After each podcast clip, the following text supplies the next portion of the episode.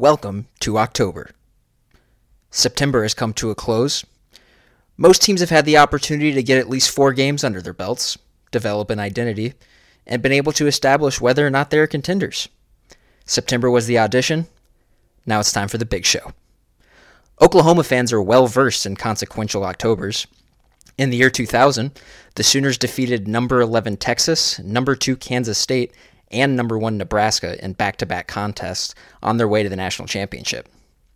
That run of games was coined Red October and is probably the most memorable three game stretch in Oklahoma football history.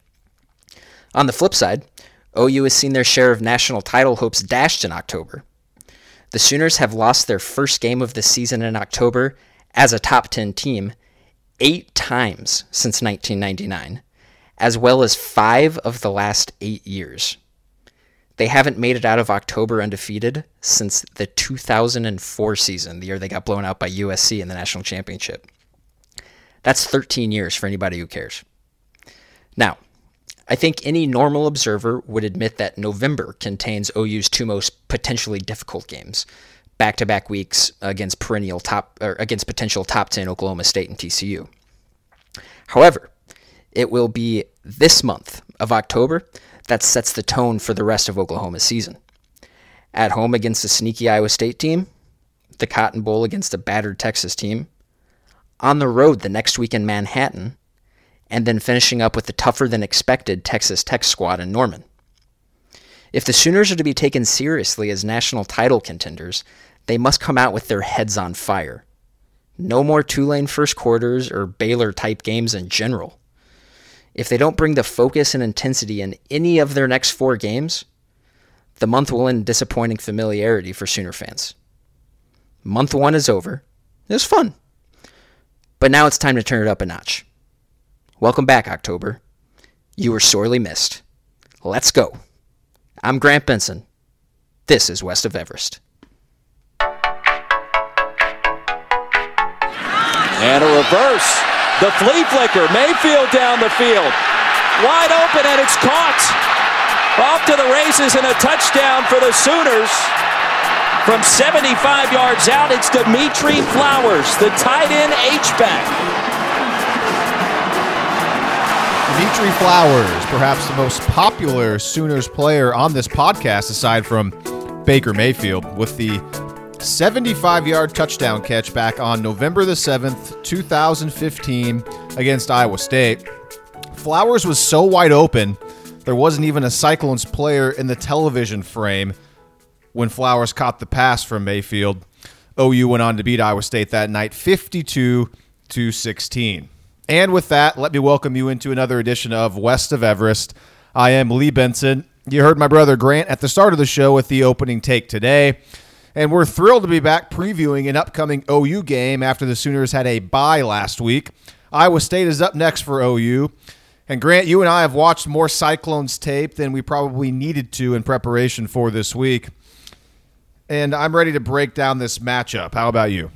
I have. I've watched a lot of Iowa State tape today and you are correct, more than I ever thought I ever would in my entire life, to be honest with you.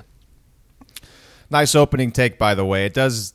It's nice to be to bring back memories of that 2000 October when I know you went through that gauntlet of games against uh, what was it, Kansas State, Nebraska, and Texas. Uh, it was. No. Uh, it was. It, it, went. It went Texas, Nebraska, Texas first, or it went Texas, Kansas State, Nebraska. Yeah, that was a. Uh, I mean, even though you and I were, were fairly young at the time. I, I know you and I certainly remember that uh, vividly, and that remember was it fondly. Yes. Yeah, that was fantastic. So, anyways, uh, Grant, this game this Saturday, game number five this year for OU. And for the first time this season, the Sooners are playing a team they saw last year that looks pretty similar to the team they saw last year. Lincoln Riley even admitted Monday at his weekly press conference that he and the coaching staff have a little better feel for the Cyclones personnel compared to the other teams OU has faced so far this season. So I got to ask you, Grant, to start the show. Coupled with the familiarity with ISU and the bye week, will the Sooners be more prepared for this game compared to all the others so far this year? I mean, I, I would like to say I hope so, um, but honestly, you never really know what you're going to get, um, especially coming off of a bye week. Um, and you got an 11 a.m. kickoff against a team that's generally in the basement of the Big 12. Um, so, so I would like to think that regardless, they'll come out focused and ready to go. But you know, I'm I'm not a fortune teller. I don't really know. You know, it, it, we'll see. I, I you know, I, I, stand by what I said in my opening take that if they if they do come out flat, um, they're going to have some problems.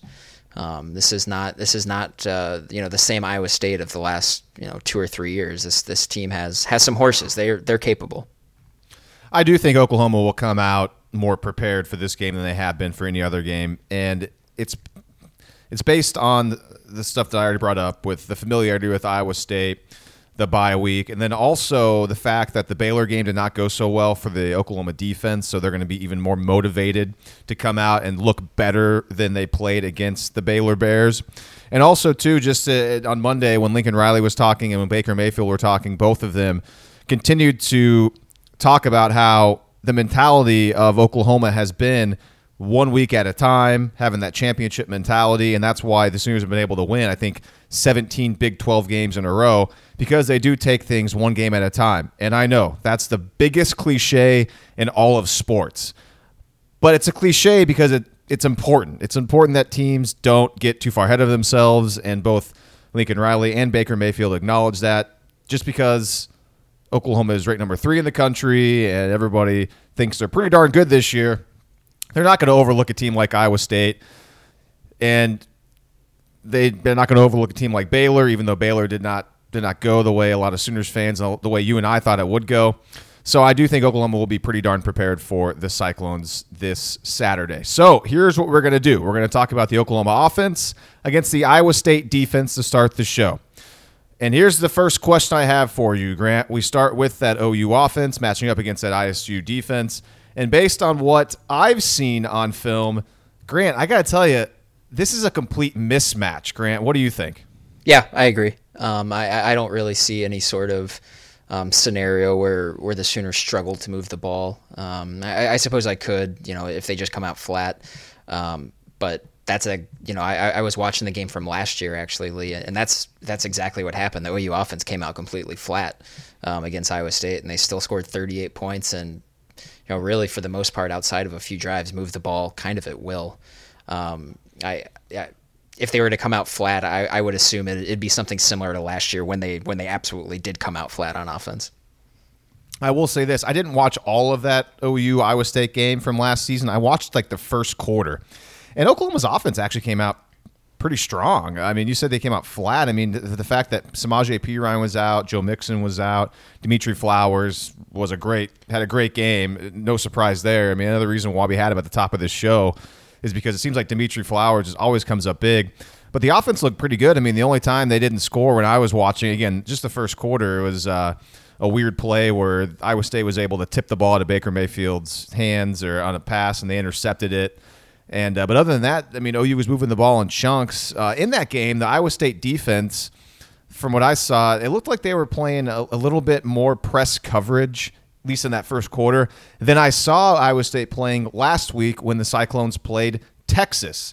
And I watched all of that Iowa State Texas game, and Iowa State's defense, for the most part, played really well. And it was one of those things where I was watching the game and I was thinking, okay is this Iowa State's defense actually looking pretty darn good and, and more uh, uh a little more more formidable than we thought, or is this Texas's offense being atrocious? And the more I watched the game, the more I decided that it was more of Texas's offense being really bad.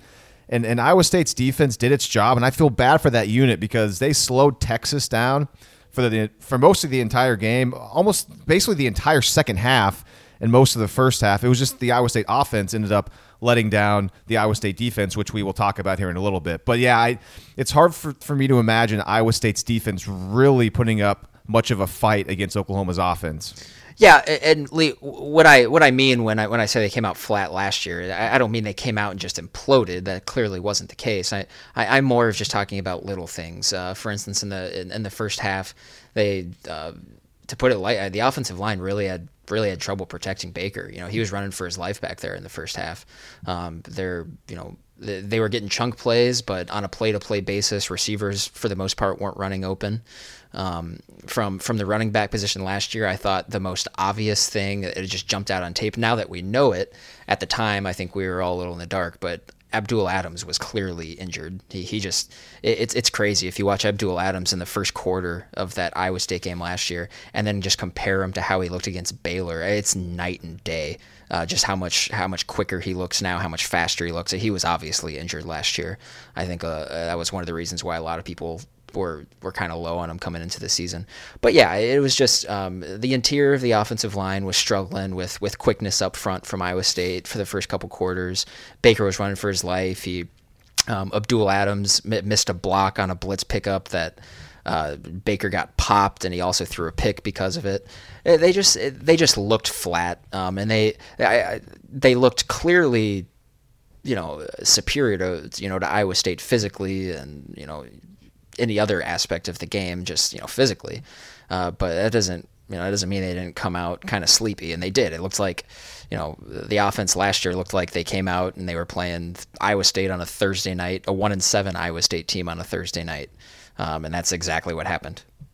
So talking about the Iowa State defense, again, both of us kind of think this is a mismatch. If and we're talking specifically the Iowa State defense going up against the Oklahoma offense, and to be fair a lot of the teams in college football, when faced off against the Oklahoma offense, it's going to be a mismatch because Oklahoma's got the best offense in college football. It, it, the Sooners just are the best offense in college football. So whenever you face a team like Iowa State, who comes into this game, Grant, allowing almost 25 points per game, Iowa State is ranked eighth in the Big 12, 108th nationally in pass defense, and they're uh, you know, they're allowing 115 yards per game on the ground. That's that's actually good enough for third in the Big 12. So I guess in theory, Iowa State's rush defense not bad. It's it's pretty good. But uh, you know, when when the stats are so one sided for Iowa State being on the mediocre side, and then Oklahoma stats are so strong being on the positive side, it just it's make it makes it difficult to see how Iowa State's going to be able to have the horses to stop Oklahoma. I will say this though: Baker Mayfield mentioned that uh, Iowa State is a team that is tough. He he he thinks Iowa State is a team compared to others in the Big 12 that that he likes their toughness. And and also Lincoln Riley mentioned that the strength of Iowa State is that secondary, which you look at the stats and they've given up a lot of yards through the air this year. You think, hmm, okay. But I think Lincoln Riley was mentioning more so that the secondary is, is experienced. And um, it's one of those things where if Oklahoma just comes out and uses that bye week to to its, its benefit and is sharp and doesn't make any weird mistakes, Oklahoma should be able to move the ball pretty well. Yeah, I yeah I, I see no reason why that shouldn't be the case. I um, I, I, do want to bring up uh, you bring up where they are in pass defense. Um, I, the the one game um, I, I, did watch the, uh, the, the Texas Iowa State game um, from last week. Um, I, I, wasn't watching it closely. I, I, was just watching it live as just a college football fan. Um, uh, yeah, Texas's defense looked good against Iowa State's offense. I thought Iowa State's defense did look pretty good. I don't. I think we have no idea how you know how good Texas is uh, on offense, though. So I, I think we kind of have to hold our tongues about that one. But but one of the things I, I do want to mention though about their game against Iowa from this past year, which is a game that I did watch today um, in its entirety, is that uh, Iowa State's defense allowed um, Iowa's quarterback Nathan Stanley to throw for 333 yards, five touchdowns, um, no interceptions. Lee Nathan Stanley has not thrown for more than 200 yards in any other game this season um, and that includes uh, game. Wow. That includes that includes games against Wyoming and North Texas. Um, yeah, yeah, he's so. not he's not a very good quarterback. The the few times, the couple times I've watched him, I watched him a little bit in that game, and then of course I watched a lot of that Penn State Iowa game. Mm-hmm. He's not a very good quarterback. No, and I, I guess I let's just say I, Iowa had a lot of guys running open um, against Iowa State's defense that I saw, and and I I think we all know that Iowa is not really known for a you know for a high flying air, you know, aerial assault uh, attack on offense. Um, so I, I, think that is something to keep in mind. You know, if, and, and, of course, you know they didn't really give up anything through the air against Texas last week. So you know everything has to be taken with a grain of salt. But I, I think if you if you really do, you know, if if you do want it, they're gonna kind of have whatever they want through the air against Iowa State. I would assume. Keep in mind that Iowa State's defense allowed 44 points and nearly 500 yards of offense at home to Iowa, who's ranked 103rd in the nation in total offense. And that and and that's a rivalry game where obviously Iowa State came in um, prepared and ready to go. It's not like they were surprised by some lower tier team and you, you chalk it up to oh wow they just didn't think that that uh, this team would be be much of a fight, and they kind of surprised them. No, I mean Iowa State should have been ready for this game at home against Iowa, who was favored. And and I know I, I don't I don't know if you can always play that game. You know the transitive property game. is You know these guys played these guys, and this is what happened. Uh, you know sometimes in a game like that, you know rivalry rivalry games get weird sometimes, and sometimes you know it's just a flow of a game thing. You know that's just kind of how the game went. It doesn't doesn't necessarily you know predict you know pr- predict future outcomes. So you know it's I, I think right now it's not something that we should put you know all of all of our stock in saying you know this happened so the Sooners are certainly you know throw for you know nine thousand yards and sixty touchdowns et cetera et cetera. You know I don't think we can do that, but it is something that we can kind of tuck away. And, and you can point to that and say, well, they have proven to be leaky in the past, um, and you know any any defense that has proven to be leaky in the past going up against the best, you know, the best offense, the best passing attack in college football, you know, that that that could be a problem for Iowa State's defense. It could be, you know, maybe. And so going back real quick before we start talking more specifically about the Oklahoma offense and the players on OU, Iowa State's defense against Texas did not do anything out of the ordinary in that game. I mean, they, they didn't really play a whole lot of press man coverage. They played a lot of zone, a lot of they they played a lot of three four whenever Texas spread things out. They also played a little four three, but the defensive backs gave Texas a lot of cushion. And I, I just don't. I mean, that's not going to work against Oklahoma at all. So I'm curious to see if Iowa State's going to going to ch- change things up against Oklahoma, and especially since Iowa State's got a couple extra days to prepare since they played on Thursday last week. You know, they have a little bit more time to prepare. It'll be interesting to see what Iowa State does defensively against the Sooners because what Iowa State did against Texas, that worked really well, is not going to work against Oklahoma. So, Grant, the next thing I want to ask you as far as Oklahoma's offense goes, what do you think we're going to see as far as the running back position goes? Do you think we're going to see a heavy dose of Abdul Adams and Trey Sermon yet again? I mean, are these the two guys you think that are going to be the main guys going the rest of the way? Yeah, I think they've separated themselves as as as the two feature backs of the offense. Um, having been said that, I don't know if I'm comfortable predicting exactly what the rotation is going to look like on Saturday because you know it's it's proven up to this point to be a mystery, and I have no idea. Um, who who would have ever thought that you know after his performance.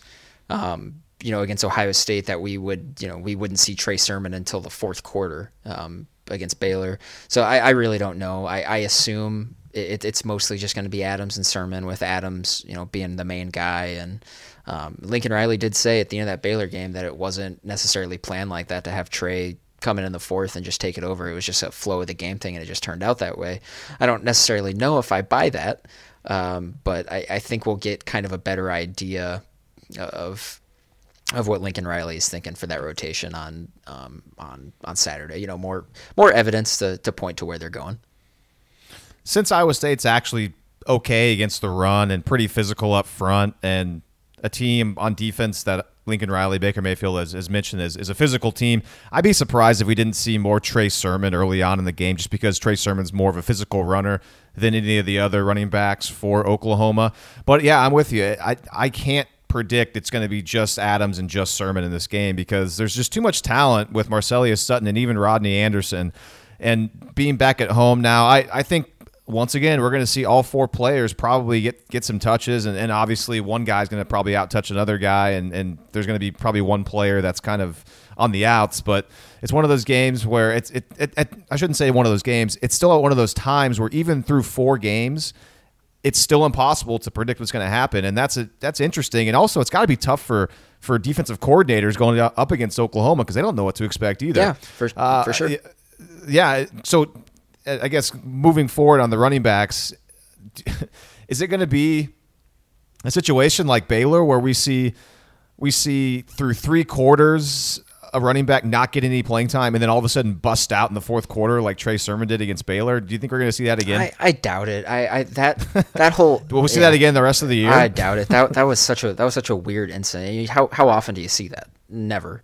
Um, never. So never, I guess no. I, I, guess if it happened again, you know, I I don't know if I'd be shocked, but I just that was just something I don't think I've ever really seen before. Is you you know you literally had a guy who hadn't even gotten a touch before that coming in the fourth quarter and he runs for 150 yards and two touchdowns. It's kind of it's just weird. You just don't see that very often. So, um, you know, are we going to see it again? You know, probably not. I, I, think I if if I have to put if, if I have to put my predicting shoes on, I, I would say that you know from here on out we're we're mostly going to see Adams and Sermon.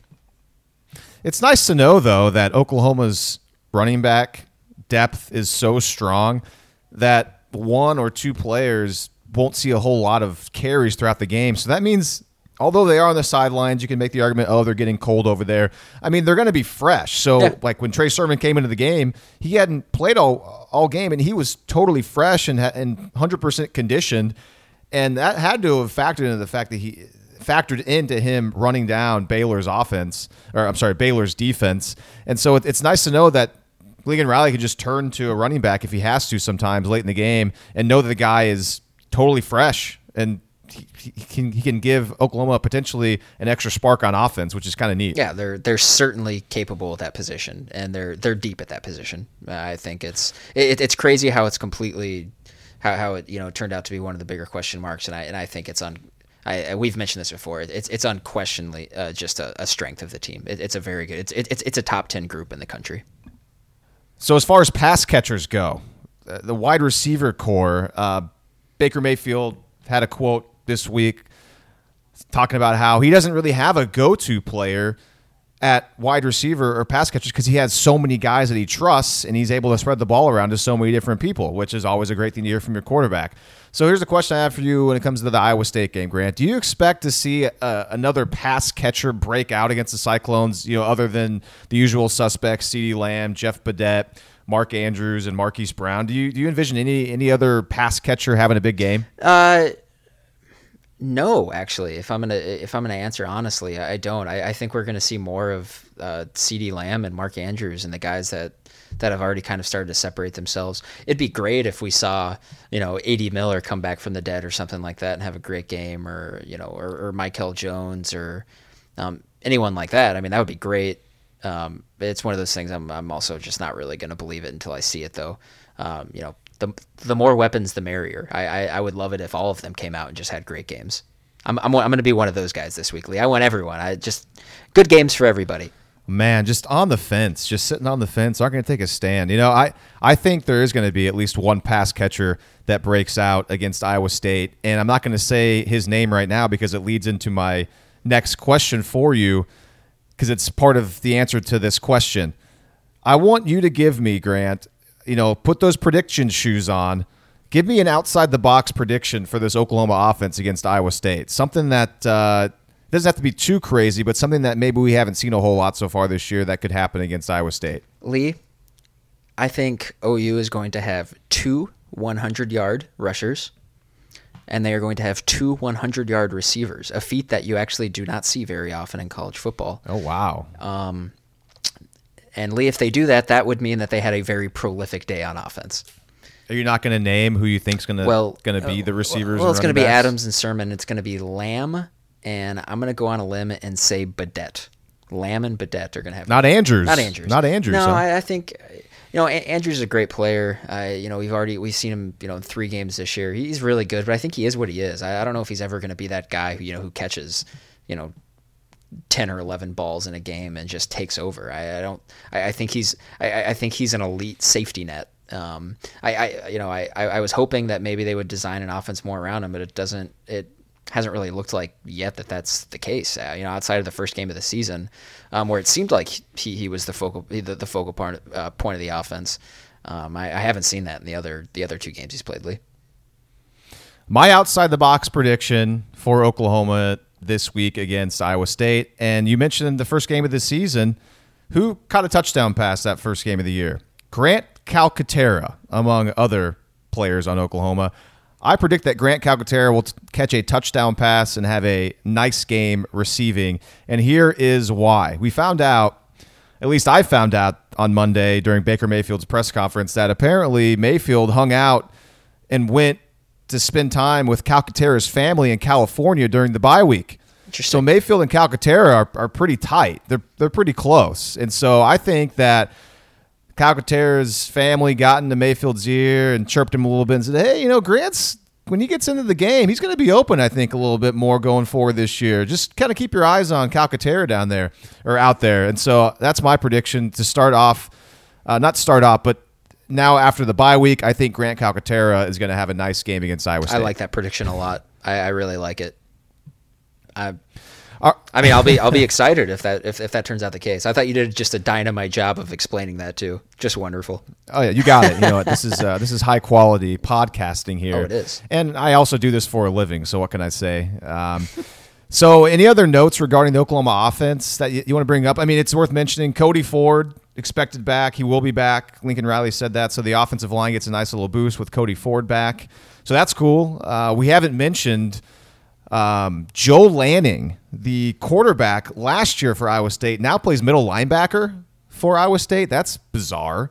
Have you had a chance to watch much of Lanning play middle linebacker? I honestly didn't get his. I, I didn't really notice him a whole lot against Texas. Uh, just just in the Iowa game, he's he, he's okay. He's fine. Uh, he's it's it's very clear that he has, you know, that he's never played middle linebacker at the college level before. But he's he, he's a good athlete. He looks big out there. He he's uh he, he's able to physically overpower some people. He's he's he's okay. He's fine. And uh, one final thing, and this is in regards to Baker Mayfield, and and this is a show where you and I go meat and potatoes in depth, what's on the field. We don't talk a whole lot about off the field and drama and things like that. And honestly, there hasn't really been a whole lot, if, if any, this year. But apparently, Baker Mayfield's getting chirped by local media or you know maybe even national media as far as getting an unsportsmanlike conduct penalty against Baylor, and of course there's the flag planting at, Iowa, at, at, Ohio State. But you know, this is stuff that you and I haven't talked a whole lot about because really it, it's it's not really a story as far as I'm concerned. But he was asked a bunch of questions on Monday just about his attitude and, and the way he plays the game. And he was asked a question, and, and I wish I would have got the sound for this, but I did not. But bear with me. Mayfield was asked if he worries that football purists – are getting the wrong message from kind of the way he plays the game, or, or for lack of a better word, maybe his antics. And I love the way Mayfield answered the question. He kind of just shook his head slightly and smiled a little bit, like I can't believe I'm being asked this question. And Mayfield said, "quote If they're being soft, they can come on the field. This game is not soft. It's not meant for soft people. It's a violent game, and it's meant to be played with an edge." And he even said some more stuff. So it, it's just I, I don't understand this this storyline of Baker Mayfield kind of being like, and, and and I've heard this guy's name get brought up in regards to Baker Mayfield, Johnny Manziel. Like I don't understand Johnny Manziel's name being brought up with Baker Mayfield because there's there really there's not a whole lot of similarities there, and I think it's kind of ridiculous that he's even taking questions like this at his Monday press conference. Oh, I don't know. I mean, that's it sounds like just bye week stuff to me. You know, not not a whole lot to talk about. What else are you gonna talk about? Um, I, I don't. Okay. I, yeah, I can. I, I guess I sure with the Johnny Manziel comparisons, I see a comparison between uh, you know their games. I think they play uh, you know very similarly um, in terms of off the field stuff. I, you know, people are going to make a, a, big deal out of their of you know the arrest in February. You know of him, you know being you know a, an of age adult who was drunk on the street. That's fine. Being a college student. Sure. Yeah. yeah I mean that was know, dumb. It, of course. Oh, of course, bad. it was a dumb moment. But you know, it's let's it, it's. I think it's ridiculous to pretend that that's something that's totally out of you know out of the ordinary for someone, you know. You know, at, at his stage of life, so I, the whole the whole you're right. The whole stuff's just a non-story. I think it's just something for people to talk about when there wasn't a game that week. Um, I, I wish more people would would see it, you know, as it is. You know, as as soon as another game kicks off, no one's going to care about this. Lastly, before we move on to defense, if any Heisman Trophy voters out there, and let me preface this: if Baker Mayfield continues to play the way he's been playing the rest of the year, which is phenomenal quarterback quarterback play, and if he continues to play like this up until when the Heisman Trophy is announced, and there's some voters out there that honestly don't want to vote for him because of the arrest thing in February or the Ohio State flag plant, then those people, you know, who care? I guess I, I didn't want to say I was going to say they should have their vote taken away. That's that's dumb. I'm not going to say they should have their vote taken away. But I mean, my my whole thing is who cares about those people because they are hacks. That is ridiculous because he has played so well this season and he's been unquestionably the best quarterback in college football and I think the best player in college football. Yeah, I mean, I, I agree with you. I don't really have anything else to add to that. Grant and I will talk about the OU defense matching up against the Iowa State offense here in a second. But first, I want to remind you that West of Everest is available on iTunes and SoundCloud. If you've enjoyed listening to the show, please leave us a rating and a review. All feedback is much appreciated. And I know there's a lot of you out there listening. And, and if you're listening to us and, and you haven't left, left any feedback or a rating, we'd really appreciate it if you did. It, would be nice to, to get us going on in iTunes and getting the ratings up and get us a little more uh, publicity, if you will. Uh, we really enjoy doing the show, and, we really appreciate all of you that are listening. If you'd like to contact us, you can find me on Twitter. I'm at Lee Benson News 9. And Grant is at Grant Benson 25. Also, you can email the show if you'd like. It's west of Everest at gmail.com. So moving on to the OU defense, taking on the Iowa State offense. This is pretty interesting, I got to say. Iowa State's going to want to throw the football around Grant with Jacob Park. And as as we all know, he split time with Joel Lanning last year. And now Park, though, is the unquestioned starter for the Cyclones. He's got an NFL body, probably an NFL type arm. But Grant, I got to ask you, how good is Park? I I, I can't get a feel on him at all. Um, just based off the two games that I've watched. Um, last year uh, in that game, I, I just I, I, have absolutely no opinion on last year because they, they didn't really let him throw the ball downfield. Uh, I'd say about 75% of his throws were uh, were screen passes or just you know quick throws, uh, you know you know catch and throw type uh, things. And you know we I, I, saw him against Iowa and he looked good. I mean, he was hitting open receivers down the field. Um, you know, putting a lot of you know putting a lot of force behind the ball. He does. He's got an NFL arm. He looks good out there. He's got an NFL body. Um, but man, I just he he looked so bad against Texas. I, he was. I mean, it, it, was one of the, it was one of the worst quarterback performances I've I've honestly ever ever seen. You know, from a guy who threw it you know close to 50 times. He looked awful. He looked he, so bad. He absolutely killed his team against Texas. He had two back-breaking interceptions, and the most egregious of the two came after Iowa State had cut the lead to 14 to 7 and the defense had gotten the offense the ball back like right away a quick 3 and out great field position and then he just threw a, an awful pick to a guy who was who was wide open over the middle of the field and he just overthrew him and it just he killed all the momentum for Iowa State and I felt so bad for that Cyclones defense because it played so well against Texas and if if he hadn't made a lot of bad throws in that game Iowa State beats Texas, and and they're three and one coming in, and and so yeah, I'm with you. I it's it, I, I I lean towards not good to be honest with you. Like if I had to pick good or not good between Jacob Park, I would say not good. Yeah, but yeah, man, he just really seems like a guy who just can come out of nowhere and have a really good game um, which is why which which is why I, I, have I have a twinge of worry about this upcoming game because he does have the ability and he seems like a guy who's just so wishy washy. He'll be he'll be so bad one week and he'll come out and just have the game of his life the next week. You know, he he played really well against Iowa. He was making some good throws. Um, but in that game, didn't he have a, a back-breaking pick that set Iowa up for a touchdown and he, that got them back in the game? He he did. Um, I actually I was actually just watching that game uh, right before we went on. Um, it it wasn't as bad. I actually I, I wasn't watching the game live when that happened about a month ago. Um, I was listening to it on the radio. It sounded a lot worse on the radio than it was in real life. It was actually a defensive lineman who picked it off. It was actually a really good play. Um, I don't know if there was really anything he would have been able to do for it. Uh, it was like a it was like a middle screen. Um, he threw off his back foot and he didn't really put a lot of gas on it. And a defensive lineman who was being blocked by an offensive lineman actually jumped in the air and picked it off. It was a really good play. Um, but yeah, I mean, sure, he, he played well against Iowa, but I, I just I cannot I can't get the Texas game out of my head. He was so bad. He wasn't particularly impressive against Oklahoma. He made he made one really nice uh, throw last year against OU. Um, it was a it was a perfect back shoulder 25 yard touchdown pass um, on Jordan Parker. Um, other than that, though, I, I, just I didn't really get to see what he could do because they didn't really take the chains off of him at all or the leash off of him at all um, last year. So apparently they have this year, seeing as that you know they let him throw the ball 50 times against Texas last week and they only ran it 10 right. times, which was insane. Right, that's the thing. I was getting ready to say that. Uh, clearly, Iowa State wants to put the ball in his hands because even though he played very poorly against Texas, they continued to throw it. And it's not like they were getting blown out. I mean, they were within a, a one score of that uh, of Texas in that game for most of the time, and they still the Cyclones still would not run the ball, which was a bad decision based on the way Park was playing in that game. But I, I, I got to say, though, even though I said if I had to pick between good and not good, I would pick not good.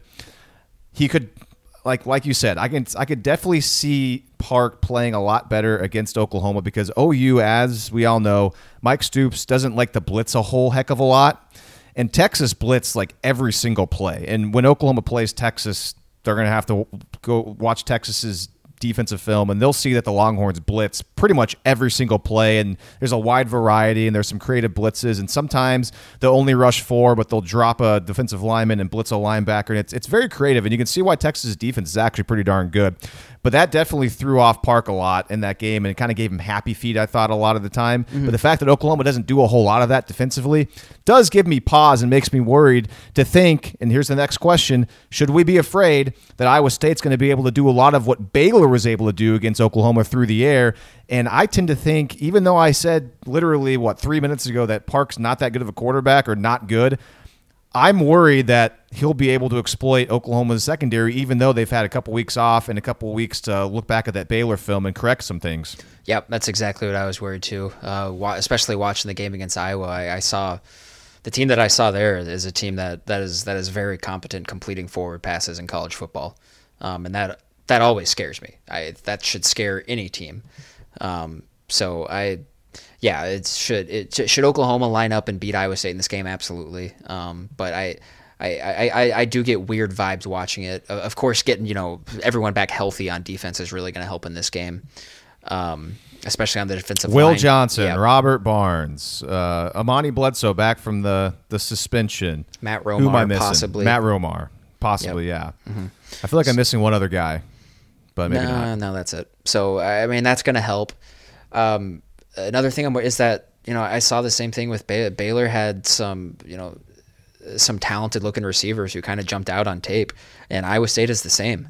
Um, I, Iowa State has one guy back um, who caught a pass in that game last season. It's Allen Lazard. Other than that, um, everyone else who's caught a pass this season is, is totally different outside of the running backs. Um, so, and they, they have two really big wide receivers. They go six five and six six. Um, they're two they're they're two uh, they're their top two receivers. So you know they have they have NFL bodies you know on the offensive side of the ball. And you know Jacob Park for as inconsistent as he's been you know he is capable. He to to, to drop a, a Big 12 reference Lee here you remember uh, Skyler Howard West Virginia's you know quarterback from the last two yeah, years? yeah he he was about as up and down as you can get. And this Jacob Park reminds me of a slightly more talented Skyler Howard. Oh okay. So it's Sky, Skyler Howard could make some had some really good games and made some really good throws, um, and and at times looked like an incredibly competent college football quarterback. Uh, Jacob Park seems pretty similar to that at this point in time. I, I just I, I can't get out of my mind how bad he was against Texas. He was that bad. I mean, think th- think of the worst, you know, like prominent quarterback performance you've ever seen at the college level, and then think of something worse than that, and that's how Jacob Park was against Texas. He was that bad. Iowa State, while, I, Iowa State, mm-hmm. 21 of the 22 guys on that Iowa State, they deserve to win. They played well enough to win that game, um, and oh, yeah. their, their quarterback let them down.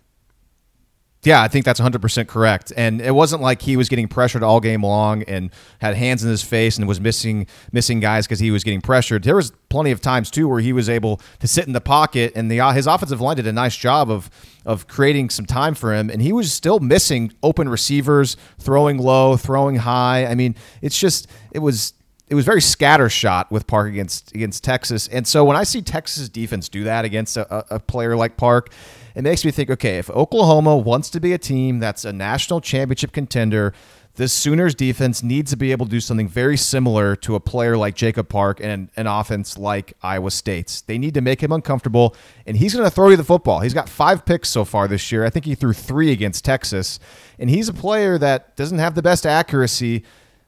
Make him uncomfortable. Play well. Jordan Thomas will have to bounce back from that Baylor game. Parnell Motley, we can hopefully expect like like always him playing pretty well. And then with will johnson back there Steven parker i'm sure Kahlil haughton will get a lot more time too. I mean the secondary is not bad for oklahoma and they need to be able to I don't want to say the word dominate because that's probably too strong, but definitely shut down for the most part this Iowa State uh, receiving corps and, and certainly make it make it hard on Jacob Park because it's they Iowa State's not that good of a football team, and Oklahoma is a really good football team in theory, and the defense needs to play a lot better than it did against Baylor. This is a great chance for them to do that. At least make them earn it. Uh, make you know make Jacob Park have to be perfect and and you know in, in that instance if he does beat you then just hats off that's fine but but force him to be perfect and i don't i don't think he can be i think he'll crack under that pressure he'll and you know if you do force him to be perfect he'll throw at least one or two of them to the defense how much of an impact, Grant, do you think Amani Bledsoe's return will be for the Sooners' defensive line? I I watched a couple plays earlier today.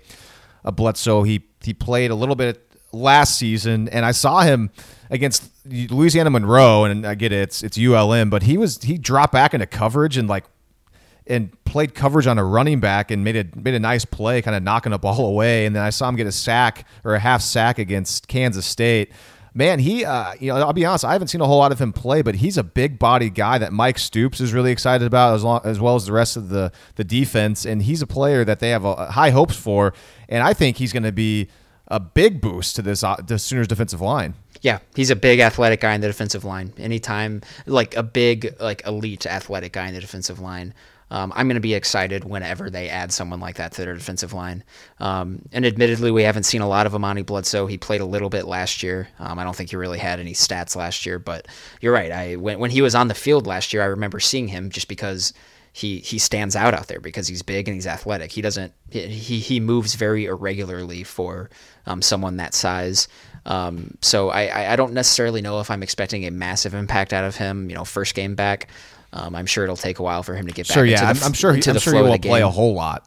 Yeah. Um, but he's he's a guy that people inside the program have been talking about for the last year, though. And and generally, when that happens, you know, when people are whispering saying, "Hey, this guy's pretty good," that that's typically an indication, you know, that that there's something there. Just look at you know what we heard about Parnell Motley all offseason, and then you know we now he's arguably the best player on the defense. So uh, we'll see. I, am hoping that you know everything, you know everything to be excited about, you know, with Amani Bledsoe turns out to be true, uh, because you can never have too many bodies, uh, too many quality bodies on the defensive line, and especially once we get into to conference play um, and in the Big 12 when you when you have to rush the passer, and just how valuable it is to rush the passer without having to blitz is, is a big deal. So if, if you can get a guy like Amani Bledsoe out there who maybe can can rush the quarterback a little bit, I, I just I can't I can't even begin to explain how valuable that is.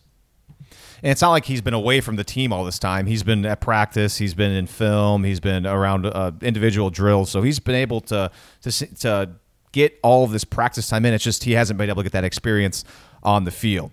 So before we move on to the rest of the show, this is the part of the podcast where I ask Grant, what do you want to see happen on Saturday when Oklahoma plays Iowa State? I, I really want to see OU come out and just I I, I want to see them play well defensively. Um, we're we're past the point where you know, uh, barring any injuries, I, am just not really uh, worried about them a whole heck of a lot on the offensive side of the ball. I think they're always going to come out, and you, you know what you're going to get from them.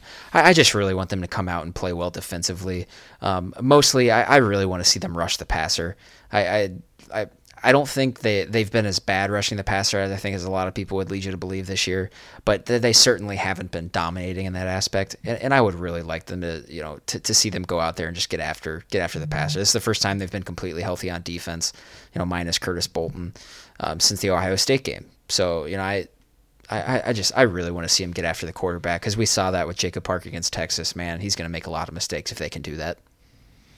I agree with everything you mentioned. I'll add one more. I really want to see specifically. I want to see Jordan Thomas play better. I want to see Jordan Thomas bounce back and have a nice game and not look lost like he did for parts of that Baylor game. Uh, Grant. All right. Finally, what will happen on Saturday?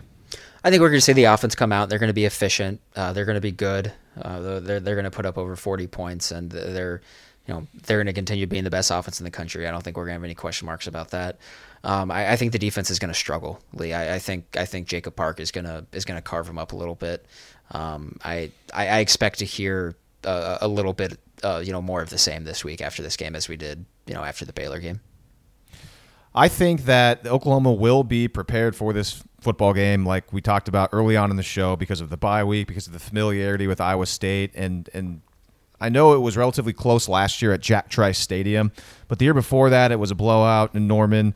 I think Oklahoma's going to blow them out again this Saturday, and I really do think that defense. Yeah, there's going to be some some busts. Uh, Parks Parks not terrible. He's gonna he's gonna make some throws, make some plays. Lazard's a nice wide receiver, so it's one of those things where I would say it's going to make some plays, and we'll see if the Cyclones want to run the football more because they should have ran it a lot more against Texas, and they didn't. But overall, I think Oklahoma is going to play well and bounce back from that surprisingly close game against Baylor. I say OU wins going away on Saturday, 52 to 17. Big come, 12 play. If, if, they come if they come out and win 52 to 17, I'll be I'll, I'll be pretty happily. That'd be that'd be pretty impressive. Iowa State would I. Iowa As State is, I. is not a bad team, and if they come out and they, they put a spank on them like that, that would be that'd be a very good omen. All right, here's the Big 12 slate. In addition to OU, Iowa State, we have Texas Tech, who's a 17 point favorite at KU on Saturday. That's an 11 a.m. kick. Certainly expect the Red Raiders to bounce back from that loss to Oklahoma State and and take care of business against the Jayhawks. Kansas State goes on the road to Austin to face the Longhorns. Texas is a four point favorite. That's a six o'clock kickoff. And then, of course, the big one in the Big 12 Number 23, West Virginia at number eight, TCU. And this this line is surprising to me, Grant. The Horned Frogs favored by 13 over West Virginia. And I'll be honest, I haven't seen West Virginia play really at all this year. I haven't got a chance to watch their film. Should that be a 13 point line in that game? Yes. Yeah. I'm, I'm fully on board with that one. Um, I so West Virginia's just not very good, huh? I, I mean, I, I don't, I don't want to go on and say that they're just they're not good. I mean, they're fine. Um, but but I think I think TCU is a is a top ten to top fifteen type team, um, and, and I, I don't think West Virginia is a top twenty five team. They're uh, you know you'll you'll see on Saturday night. All right. Well, I don't want to spend too much time on that because we're, we're going to talk mostly during our top ten because that's normally where we spend a lot of this a lot of time after talking OU on these on these Thursday shows. So let's just get right into the top ten, Grant and. I believe on my top 10, and you tell me about yours when I'm done. I think I have one brand new team in the top 10 this week. What about you? Yep, same. All right, and I'm I'm curious. I'm, I'm guessing it's probably the same team, but I guess maybe not, knowing where I, where I, you are. I actually I actually doubt it. Okay. In, in fact, I highly doubt it, based off of how you just how you just phrased that. Um, so there, there's going to be a small little surprise. My my new team is the, is the very is going to be the very first one here. Not the number one team, but you know the number ten team. Right. We start with number ten. So, all right. Well, in that case, since you teased it, go ahead. Who's your number ten team? Lee, my number ten team is Miami, Florida, the Hurricanes. Um, I, am basically just going to throw in um, a, uh, a, a team here every single week who I think is not getting a lot of love and I think is really good. Um, this week it's Miami. I think they're good. I don't think they're getting a lot of love. I, I think I think Mark Richt was was one of the best hires um, of the last 10 years in college football. Miami, that was a that was an outstanding hire by Miami. Um, I, am assuming I know your your number 10 uh, team, Lee. Tell us. You know it? Well, who do you think it is? I would assume it's Washington State. No. Oh, it's not. Okay. No, no, it's the same team as last week as number 10, TCU. Oh, okay. TCU is my number. Well, they didn't play last week, and the Horned Frogs. Again, I am. I don't think the Horned Frogs are are all that great. They played very well against Oklahoma State in a weird game where they were able to dominate time of possession. And yeah, the Horned Frogs won in a hostile environment. But I I'm not high on TCU, but I'll keep them at number 10. So that moves on. That brings me to my number nine team. And this is my new team in the top 10. And it is Auburn. I think Auburn looks pretty darn good now. A dominating win over Mississippi State. Their only loss, Grant, to Clemson, who's definitely the second best team in the country, and it was at Clemson, and it was close. I mean, Auburn didn't look particularly good in that game, but it's one of those games where if the season, uh, if, if that game was maybe later in the year after Auburn's offense is is played a lot better with with Stidham, maybe it would have been a different story. I don't know. Probably not. Clemson's really good. Maybe maybe Auburn's offense would have been able to get more than you know what six points. But based on the resume, and I know I know it's just it's just one loss, but it's a loss to Clemson. I'm going to have Auburn in, in in my top ten at number nine. Yeah, I don't think that's a terrible take. I think Auburn's a good team. They're they're right on the uh, on the cusp of my top ten also. So who's your number nine? My number nine is uh, TCU. Um, I, I believe I had them at number nine last week too. Um, so they are going to stay there. Um, I believe they were off this past weekly. They were. And who's your number eight team? My number eight team is Washington. I'm just kind of have them sitting there. Um, they really uh, they have a pretty weak schedule. They they don't really have too many games of consequence this year, at least not until uh, you know the the late stages of the season. Um, but we know Washington's a good team. They were there last year. Um, they, they they they brought back a lot of guys from that team, so we we know what we're going to get from Washington. They're a really good team. At number eight this week, and I want to make sure it's the same team I had at eight last week, and that is the Michigan Wolverines. Michigan was on a bye, although now that John O'Korn is their starting quarterback moving forward, I think the Wolverines are quite an interesting bunch. I think he's a massive upgrade over Wilton Speight, and I am very much looking forward to watching this Michigan Michigan State game this upcoming week. So Michigan is my number eight team, and I'll move on to number seven, and that is where I have the Penn State Nittany Lions. Penn State, I believe I had them at seven last week as well, but in the AP poll, the Nittany Lions somehow are ranked number four, which I think is ridiculous. Yeah, everyone knows how I feel about Penn State. I'll talk about them here in a couple uh, couple spots. Lee, my number seven team is Georgia. Georgia, have Georgia. Where, would you have them last week? I had them at seven. I, right, I, so. I kept them there. Yep. Um, I, I, I think Georgia's really good. Um, I, I still have I, I still am gonna have questions about their offense. I, I think if they come up against a a team that has a good defense, I think they're really going to struggle to move the ball. But th- th- there's no question their their defense is probably top five in the country. Um, Georgia's a team that's going to be in the top ten probably for the remainder of the season, just based off of a pretty pretty weak schedule playing in the SEC East.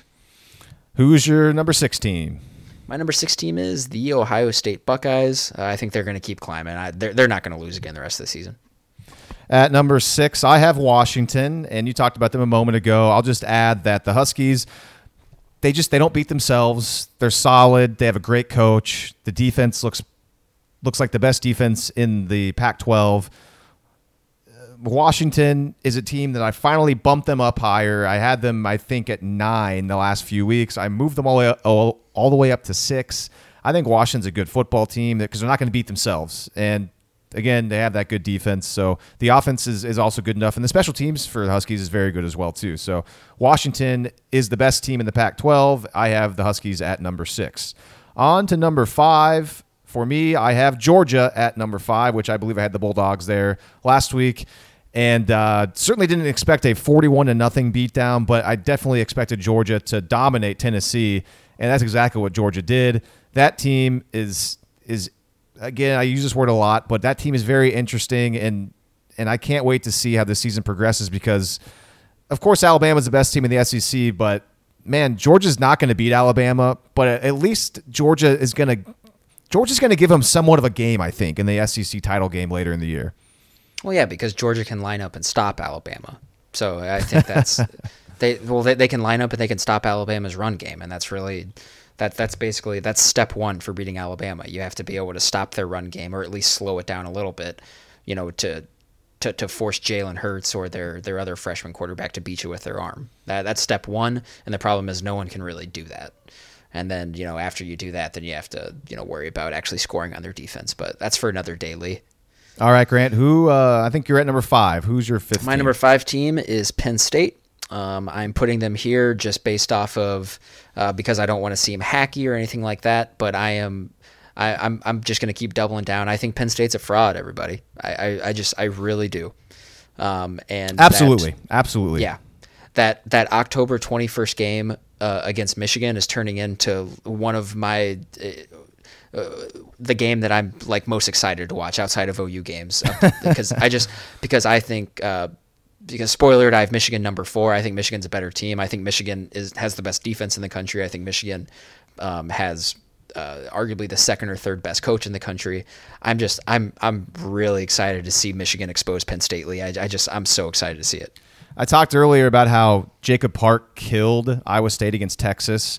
Man, Indiana's offense killed them against Penn State this past week. So many turnovers, and Penn State was putting great position over and over and over again. Yet Trace McSorley and company went three and out so many times in that game. Could not move the football against Indiana, and then they kind of they popped off a couple big plays. I mean, they got a kickoff return touchdown from Saquon Barkley. They got a a, a muffed punt or a, a fumble special teams touchdown in that game. It Penn State's offense couldn't even accumulate over 400 yards of offense in that game where they got the ball so many different times and, and had the ball for a lot. That that team offensively is not anywhere near as good as as the national media and, and people up there want to tell you it is because it's not. It just is not very good. I mean, compare Penn State's offense to Oklahoma's offense. It's night and day, man. Oklahoma would have scored easily 60 against Indiana, if not more, if given all the opportunities that Indi- uh, Penn State's offense was given against the Hoosiers. And mind you, that game was at home. It was at Penn State. It was not like it was in. in um, I'm, I'm blanking on where Indiana is. That's really bad. I can't remember where Indiana plays. It's Bloomington. Bloomington. Oh my gosh, yeah. So yeah, I'm, I'm right there with you with Penn State. Um, it's fun. It's it's kind of fun to uh, to talk about the Nittany Lions because you and I are so down on them. It is, and you know what? I I will if it if it turns out that I'm that it's something that I'm completely wrong about, I will. Oh yeah, I'll, I'll admit I'll it. eat crow. I'll, I'll Sure. admit it. Um, but I just said they just haven't really impressed me a whole lot quite yet. I I, I think Saquon Barkley is really good. I just I really question them everywhere else, and I'll I'll leave it at that for now. And Who's you- your number four team? You Lynn? mentioned Michigan's your four team. Uh, still number four for me. My four through one is the same. Ohio State's number four. Ohio State once again another dominating win. The Buckeyes, they're the best team in the Big Ten as far as I'm concerned. And again, I know I've said it before. I'll say it again. The Buckeyes just happened to play Oklahoma. There's there's not a whole lot of teams in the country that would have beaten the Sooners that night. There may be only two other teams in this country that could have beaten Oklahoma, and that's Alabama and Clemson, the two teams that I have ahead of Oklahoma, who I have at number three, and Clemson at two, Alabama at one. Grant, that is your top three as well, I assume. It is. I, I do want to add one little note. Um, I, I think I I think Clemson is getting is getting dangerously close to being to being in uh, in, in Penn State levels of overrated. Uh, the the- Wow, that's Yeah, that's a I- shocking statement. just I it not that I don't think that Clemson is really Clemson's good had a great they, resume so far. because they are and and they are they are but i just i want people to pump the brakes a little bit with putting them on the same plane right now as alabama in terms of dominance i just i'm i, I don't see it i know clemson has has played a really good schedule and they've been really impressive um, but I think people need to pump the brakes a little bit, especially on Kelly Bryant. Clem- Clemson's defense is absolutely phenomenal. Um, Clemson's offense this year hasn't been very explosive, and um, outside of um, you know outside of just some kind of some clutch drives at the right times, they've they've kind of been average. Um, so I'm I'm very I'm um, very interested to see what Clemson uh, can do against. I, throwing out that term, the, the elite defense term, because I really think they're going to struggle to move the ball on offense once they actually get to that point. All right, something to watch out for the rest of the year. I that's a I have not heard that take by anybody. So good good on I, you. I, I, I, think they're getting there. I, I think they're really good. I think they should be number two in the country, but I think people need to calm down um, with putting them on the same plane as Alabama. I, I just don't see it yet. All right, Grant, this is the time of the show. We'll go quickly through our picks. Last week you and I had a had a nice week. We were each 4 and 1. However, your sneaky uh, upset thing that you've been trying to do, where you don't really predict it, but then you do try to predict it and take credit for it, you picked Tennessee over Georgia, and that was that was bad. That wasn't even Um, close. I'm glad I can just stop doing that now. Thank God. But I that's one of those things where why would I do that? Why would I put Butch Jones in a game of consequence? well, you you even like acknowledge that on the show last week, and you said that's just that's just what Tennessee. Wouldn't that be so Tennessee? Because the fans would That's true. would be mad about it because then he wouldn't get fired. So I mean, you even acknowledged it last week. So oh well. So at least yeah, at least I had the self awareness about it. But yeah, bad pick. On the season, I am 18 and 9 and you are 17 and 10. So I've got you by one game so far this this year. I, you know, you said last week that you don't think the games this week are, are really that good. I disagree. I think there's some good games yeah, there's some week. good ones. There's definitely some good ones. I I misspoke a little bit. There's there's there's certainly some watchable games. So we start with a Thursday night game. So tonight, Louisville minus three and a half at NC State. The uh, uh, Louisville is number 17. NC State is number 24.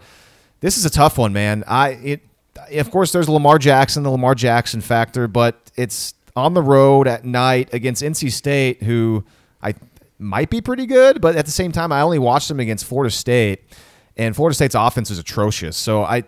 Florida State's offense is certainly not Louisville's offense. So you know what? I'm going to take Louisville on the road to knock off NC State. Okay. Uh, Yeah, uh, I disagree with you. Who are you taking? I'm taking North Carolina State. I think I don't think Louisville's that good to be honest with you. Um, I don't either, but I just yeah. don't think NC State's played anybody, and, Uh, and they haven't seen an offense like Louisville. NC State, they have they have NFL players on their, on their defensive line. Um, NC State's defense is good. Um, Lamar Jackson has struggled against athletic defenses uh, the last two years. Um, Yeah, that's he's true. going into hostile territory. You know, NC State's going to be rocking. Uh, It's a primetime game on Thursday night. I'm going to take the Wolfpack, man. All right, yeah, you've uh, after hearing you talk, it makes me kind of second guess my pick, but I will stick with it.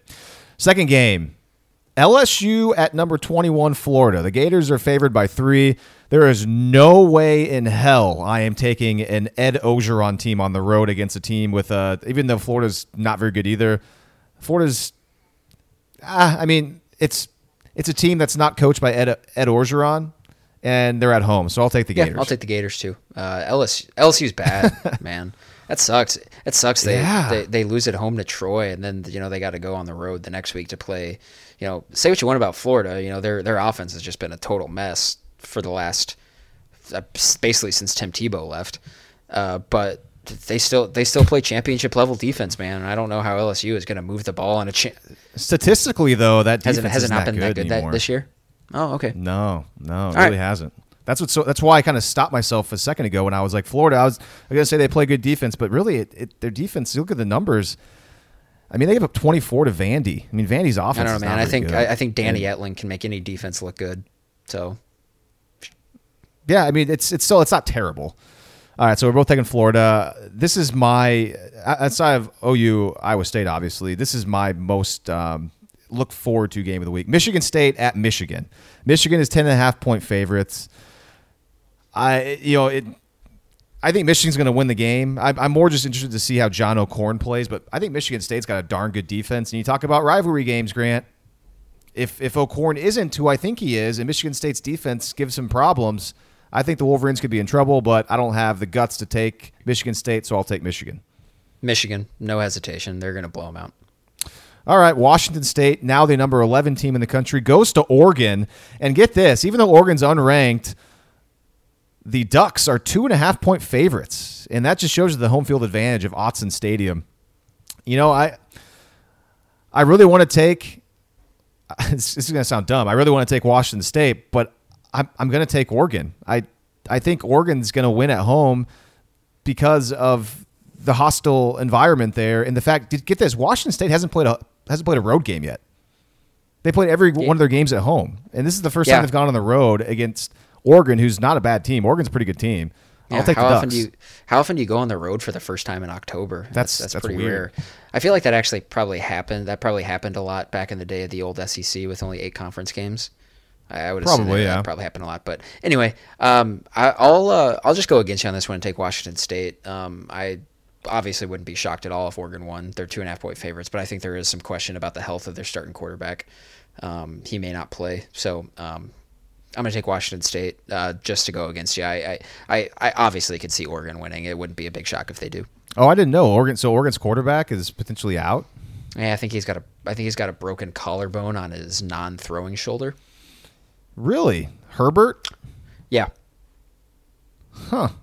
So that, and you know, I mean, Washington State, Washington State's well coached, man. You know, so Yeah, I mean, I- apparently that that must not matter a whole lot considering that Oregon's still a favorite in this game. yeah. Although, I mean, w- would it? It wouldn't shock anybody if Washington State loses to Oregon. So it's, you know, they're Oregon's a two and a half point favorite for a reason. That I'll me think Washington twice. State. Just yeah. yeah, Well, you can't now. It's in stone. Yeah, they're right. I can't go back on that. That's two picks today where I, you've talked and then I've thought I don't like that. All right, so last one. I think this is the most. This is the most um, unpredictable line of the week. I I did not Yeah. see this coming. Stanford is laying five and a half points at number twenty Utah. I can you explain this line to me, Grant? Why is Stanford favored in this game? Well, I'm assuming Vegas probably just thinks Stanford is still a more talented team, which they, which you know, they they assume that, lo- uh, which they are. I, I would assume. Um, Uh, Stanford just is, isn't that great of a team this year, man. I think they've they've proven that. I but it's it. I'll also yeah, yeah Bryce Love. Bryce Love's running for about 300 yards a game. I don't know. Yeah. I mean, I, I'm gonna I, I'm gonna take Utah just because I think that's gonna be kind of like the final dagger in the heart of Stanford. I think people are gonna kind of really start to jump off of Stanford's bandwagon now. And of course, you know, hey, I'm a guy who's I'm eating crow. I thought Stanford was the best team in the Pac-12 coming into the season, so their you know their performance this year is kind of kind of surprised me a little bit. Well, your uh, your pick of Stanford being better, uh, you know, okay, that that doesn't look good. And then I, I also thought LSU was being overlooked, and obviously LSU's not good. So you know that that that's kind of my team, and I thought, and then obviously Kansas, Kansas isn't good either. But Goes um, to show you that, that predictions are just a crapshoot, man. That we just we do them just something to talk about. Just something to talk about in the offseason. Man, we're not we're not fortune tellers. We can't predict the future. We don't know what's going to happen.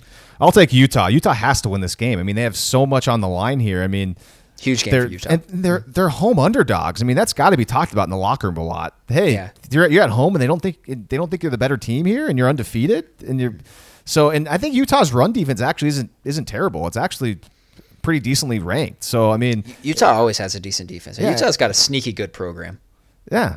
Was it Kyle Whittingham? Is that the head coach there? I believe. Yeah, guy's a good coach. He's gonna he's Clearly. gonna get a really big job eventually. Yeah, All right. So uh, wait, did you take Stanford or Utah? I took Utah. Okay, so we're both taking Utah. All right, that's our picks. That's our show. Uh, enjoy OU Iowa State. Grant, I will be there. I'll be on the sidelines for that one, bright and early, 11 Oh, a.m. good for you. I'm excited. I'm excited to get back out to Owen Field and uh, put my knee pads on because you have to kneel in the end zone. Yeah, and it uh, it definitely helps with uh, knee pain. So Bet you bet you get a lot of chicks with those knee pads. yeah, yeah. I, uh, I I try to take them off as soon as possible when the game ends.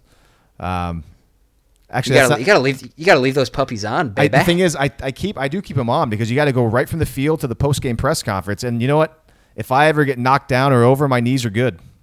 My knee, Yeah, or, I mean- or if a uh, like like a volleyball game breaks out, I'm I'm great. I'm golden, man. I'll be I'll be you- you digging already- everywhere. you got the knee pads on, or maybe they'll just let you just strap a helmet on and get out there and play play some D back. maybe they'll let you. You never know. Yeah. Well, that's that's for another show. Uh, you know, it's too bad we didn't get video out at the media flag football game. Oh, here we go. week. No, we don't. We, we don't got time for this. Well, there. I mean, I think there's some still photos out there, but unfortunately, there's no video. But uh, let's just say it was dominant. It was dominant. Okay. Can't wait to talk OU Iowa State next week. We'll be back with reaction on Monday. For Grant, I am Lee. This is West of Everest.